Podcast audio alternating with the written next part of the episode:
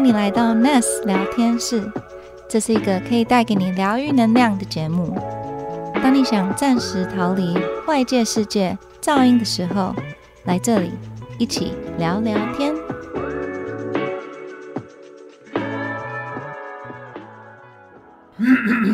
应该要那个 clear out 一下那个，这可以喝哦。嗯，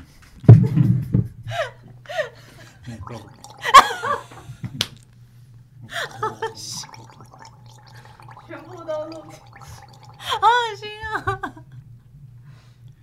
搞不超好听的。ASMR 有没有？嗨，我是 Melody，欢迎来到 Nest 聊天室。我最常被问的问题啊，基本上都是跟婚姻、感情关系、身心状态要怎么维持有关。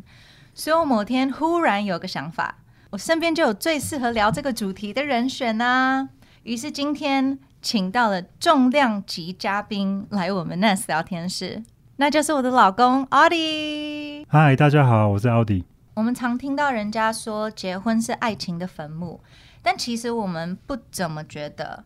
而且我们也因为尝试各种身心调试方法后，真的有看到改变。所以，我们今天要来聊聊结婚真的有这么可怕吗？我们又是怎么把彼此的 wellness 结合在一起，一起走向 wellness，让生活、婚姻走向我们觉得更好、更和谐的状态？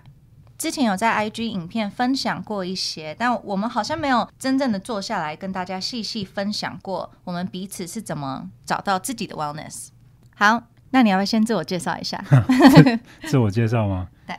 呃，今天其实会过来，其实是冒着一个要经过枪林弹雨的一个精神来到这边，所以如果等一下有什么地方说错或说不好的话，先不要生气啊。就 whatever happens in the 聊天室 stays in the 聊天室，好，因为这种感情，you know 这种东西非常容易说不好，好好，所以先做一个。现在今天是个安全的空间，这个 safe space。OK OK，这样先做一个 disclaimer 这样。disclaimer 先自己打一个预防针，这样子。对，好，嗯，好，那我们先简单来分享一下我们是怎么认识或是交往多久的。就是我们的故事，你来分享好了。我来分享。我最喜欢听你讲。我们怎么认识吗？嗯，我们有共同的朋友，然后因为我年纪比你大几年嘛，我们之前念书的时候都在同一个城市，但是都在波士顿，都在 Boston，但是没有认真见过面。是回到台湾之后，经过共同的友人介绍，我们才认识的。那我们交往多久？我们交往多久？你说从认识到现在，我们认识多久吗？可以，十年，差不多，嗯嗯，十年多。二零一一，二零一一到现在嘛，嗯，现在二零二二，十一年，嗯。然后我们结婚多久？二零一四七月到现在。好，那我们直接跳到，因为通常我们在就是在做 wellness 之前，可能有先发生了什么事情，所以我们。有一阵子开始产生了一些摩擦，所以我觉得我们就直接跳到我们结婚几年，或是发生什么事情才会开始有摩擦。呃，产生摩擦就是吵架嘛。嗯哼，应该是创业跟生小孩之后。嗯，然后那时候我们是认识两三年，然后才结婚，因为认识三年才结婚嘛。然后一结婚之后就创了业，然后同一个时间也有了我们的大女儿刚生出来这样子。嗯。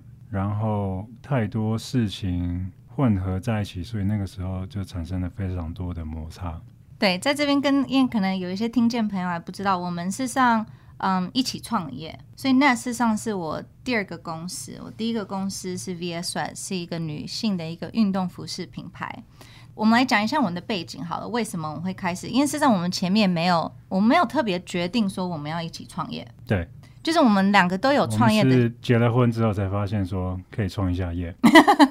对，我们两个的个性就是也不会特别去想太多的。因为那时候办婚礼的时候就已经好像在创业一样，就是跟一堆什么 vendors 啊，然后很多东西可能都是 custom made，或是找来宾，就是那个 process 已经非常有一点像创业的一个过程。嗯，然后因为我们也没有找婚礼顾问，I guess 因为是你第一个婚礼，所以你就 想要自己亲力亲为的去把它完成。嗯，就连有些影片的剪接啊，或是一些相片，反正都是我们自己尽量自己完成，然后好像希望给那时候的亲友有一个我们自己努力办一个婚宴的那种感觉。嗯嗯。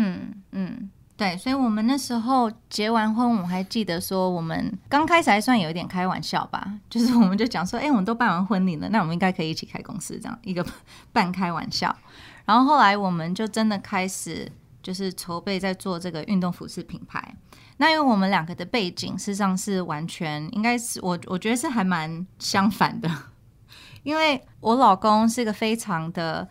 就是很会做决定的一个人，然后我是那种选择障碍的一个人，然后他非常是看数字，就是数字可以跟他讲话，但是我一看到数字，我完全就是肥料，就是我，对，就是我可能用 Excel 可以用一整天，他是要用 PowerPoint 用一整天的那种人，对，可以这么说。So，我们刚开始，我们开始创业的时候呢，基本上我们的分工的方式就是，只要只要跟数字有关的东西，我就会丢给他；然后只要跟比较 creative 或是 branding 这种行销有关的东西，就是由我这边来负责。那这个就产生我们前面比较常有摩擦的一个地方，因为像我们看一件事情，他完全是用他左脑在判断一些事情，然后我完全是比较用我的。感觉，或是右脑，或是 creator 在看一件事情。So，像我们前面在创业的时候，他因为在看数字，看着数字跑，所以他很容易可以看得出我们接下来可能会碰到什么样的问题。然后我们现在可能比如说需要跑一些促销的活动，但是我那时候可能会从一个比较 branding 的一个角色来看，然后就说哦，我们才刚打完折啊，我们不能再打折一次，这样子对消费者怎样怎样，然后。就是整个会把品牌的一个形象怎么样怎么样，所以我们很常前面会为了这个东西有一些争执。对，那你觉得生活方面呢？嗯，可能是刚好工作之外又有第一个小孩嘛，然后其实你的第一胎通常可能爸爸妈妈对第一胎的期待或是期望都会有一些不一样，就是每个人可能每个人的 standard 也不一定一样。那一方面可能也需要做一些磨合跟了解对方的点，嗯，才会 parenting style 对。然后这几件事情都是同时发生，就是我们又是同时创业，然后又同时差不多时间这样子生小孩，所以是很多，而且我们才刚新算新婚，对。所以我们就有很多这些不同的角色，然后可能自己都还没有了解，说我到底是什么样的太太，或是我到底是什么样的老板，我到底是什么样的妈妈，这些角色我根本就还没有先整理好，然后就同时全部一起发生。对我们那个时候太期待憧憬人生。那你觉得都是谁先开始的？你说开始吵架吗？开始吵架。这个这个能说实话吗？是吗？对，还是我要数一二三，然后我们一起讲。开始吵架，通常都是谁先开始的？互互相吧，这个很难说谁先呢。可能我奶瓶消毒没消好，你就生气，或者你就会叮咛我。可能有些时候是提醒嘛。然后因为一起发生的事情太多，所以对我来讲，提醒的频率，因为我可以被提醒，我不喜欢被念。请问提醒跟念的？提醒就讲一次，念可能是讲五次以上。嗯，OK，就大概是这个差频率的差别了。因为你念超过五次，代表说你就是还在生气嘛，或是想要表达某种东西，想要 还在挂在心，他在挂在心上，想要把你的一一个意见表达出来，要对方很清楚的知道，嗯，那种感觉。OK，那你觉得我们在吵架的时候啊，我们曾经说过比较伤人的话是什么？我说你吗？对。因为其实后来碰到创业很多东西，就是小孩是其次，可是创业比较多，很多都是在跟时间赛跑。可能不做某些事情，可能就会变得非常严重，就是很多事情需要处理了。所以那个时候我都试过了很多方法，可能硬的也试过，可能软的也试过，哭也哭了，跪也跪了，骂也骂了，可是就是都没怎么用。所以我那个时候说过最。我觉得最伤害你的话吗？还是你觉得你觉得你最 最被受伤的话嗯，那因为我是没有没可能没有到讲到什么诅咒或是那种，但是其实比较不好听的可能都已经讲过。好，那你觉得你有讲过最伤人的话是什么？然后我来讲 对还是错？我讲吗？哦，还是你要我讲？可能是 他觉得他的生命像有一点危机的。其实今天不是寒流来吗？蛮冷的，为什么一直在冒冷汗？呃，说过你最不好听的话吗？或是最让你伤心的话吗？可能就有说你这边 工作也没做好，家里也没有照顾好，可能就是都没有做好。你总是要想一下。当然口气不是这样。那时候如果再生气的话，可能表达的更直接，应该是非常伤人的。对我印象最深刻就是你有一次我们在开车，我们好像送小孩，我们在车上，然后我们要送小孩去学校还怎么样，然后我们就也在就是在车上在那边吵，因为你有一阵子很常讲说你到底在干嘛，你到底在干嘛，你到底在干嘛这样子。我记得在车上你也讲说你到底，所以我每次听到你到底在干嘛，我整个就会开始有一个身体就有个反应，我就会很就是很。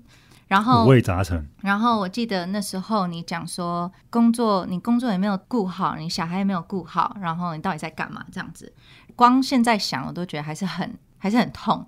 因为我我觉得好，你可以讲我工作怎么样，但是你不要讲我当一个妈妈是怎么样，就是什么样的妈妈这样子。然后，so 答对了，答对耶，答对了。对，那时候我老公很常讲说你到底在干嘛？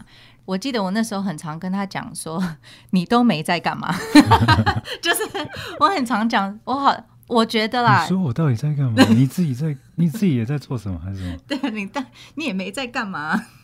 我很常讲说，我有一阵子很常讲说，你都你也没在干嘛，对你也没在干嘛。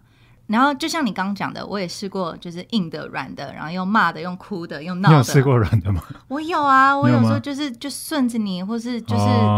对，就是好好的讲好像委屈自己的方式，不是你心甘情愿的。嗯，对我那时候只会这一招。对，I guess 我们那段我们那时候的感情的一个状态，就是反正那时候状况没有很好啦。反正我们就是完全看对方不顺眼，然后就只要开始一讲话，就非常容易吵起来。就是那个时候，如果在讲事情或是在沟通的话，很容易想要证明自己是对的。嗯。然后想要好像想要赢过对方的那种状态，嗯，的那种感觉，嗯，对对。其实回想起来非常的累，对对对，因为本身我不是很喜欢花时间在吵架这件事情嗯上面。对，我觉得我那时候完全是爆炸到一个我自己都不认识自己的时候啊！你记不记得有一次我们为了 Facebook 的文案大爆发？那个有一次就是我们在写那个。Facebook 反正就是一个广告，一个广告的一个文案，然后反正就有一一两个字那种，然后我就请他改，但是他就说，哎，我觉得还好。然后我不知道为什么，我那时候就是已经 reach 到一个极限，极限。然后他也没有特别的，反正但我觉得他讲任何东西都好像就是要一定要 against 我，就是我就觉得为什么我跟你讲这你就你就做，为什么你还要就是跟我变来变去？我觉得当当下。然后整个就是一个大爆炸，到一个很我觉得还蛮可怕的一个。你记得你你知道我在说哪时候吗？嗯，不记得。你不记得？我不记得。应该还蛮蛮常 发生类似的状况，所以我没有特别记得是哪一次。那个是基本的啦。那个时候酿草是基本。嗯。好，那你有不知道不知道那时候在想什么？为什么？对，可能我们加上都是第一次创业，然后可能创业。大家的压力会不太一样，嗯，就是在工作上又掺杂家庭的事情在里面的话，会把很多事情变得很复杂，嗯嗯。虽然说我们不介意，就是可能工作带回家做，反正我们现在基本上都是互相尽力协助了。但是那个时候的过程，应该是很多事情我们没有办法去抓住，或者是去完成，或去做更好。因为我觉得我们那时候完全没有在沟通啊，我们整个 communication 是。无法，就是我们没有办法好好的讲一件事情，没有办法听见你，然后你也没有办法听见我，何况是帮我，或是我们已经 like we had we couldn't communicate。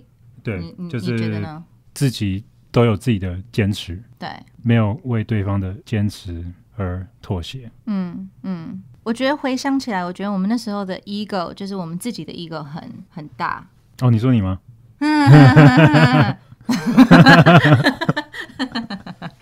对啦，就是如果再再叫我做一次的话，我应该会用不一样的方式，好，不一样的态度，不一样的 set up，不不一样，不一样的。对象。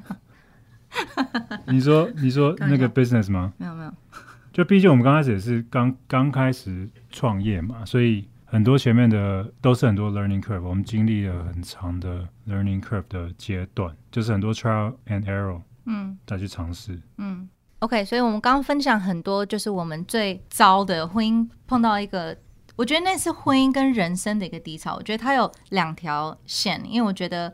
像我啦，我我觉得我婚姻如果不好，或者我的就是爱情方面、感情方面这边如果不好的话，我也会就也会影响到我的工作。然后我觉得，因为那时候又在创业，所以创业可能也有一阵子没有很顺，所以。我觉得他整个对我人生，就是我个人这边也有很大的影响，所以我觉得那时候也是我人生的一个，我觉得也是低潮的一部分。而且那时候好像我们差不多刚生完美妹还是怎么样，所以我我那时候也是有一点产后忧郁症啊，然后我们又吵架，然后工作可能又有一点不顺，然后全部在一起，就觉得这是一个 very low point in my in my adult life。后来我们。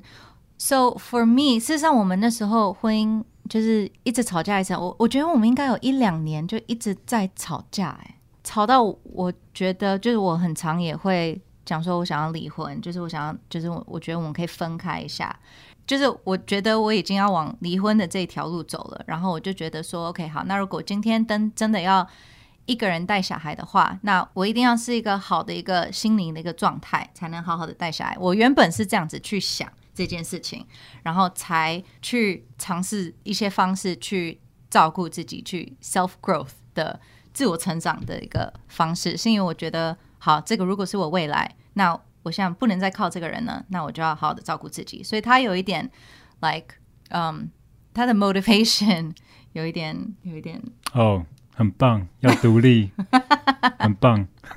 对，是因为我想，我我觉得我未来好像要独立，所以我要。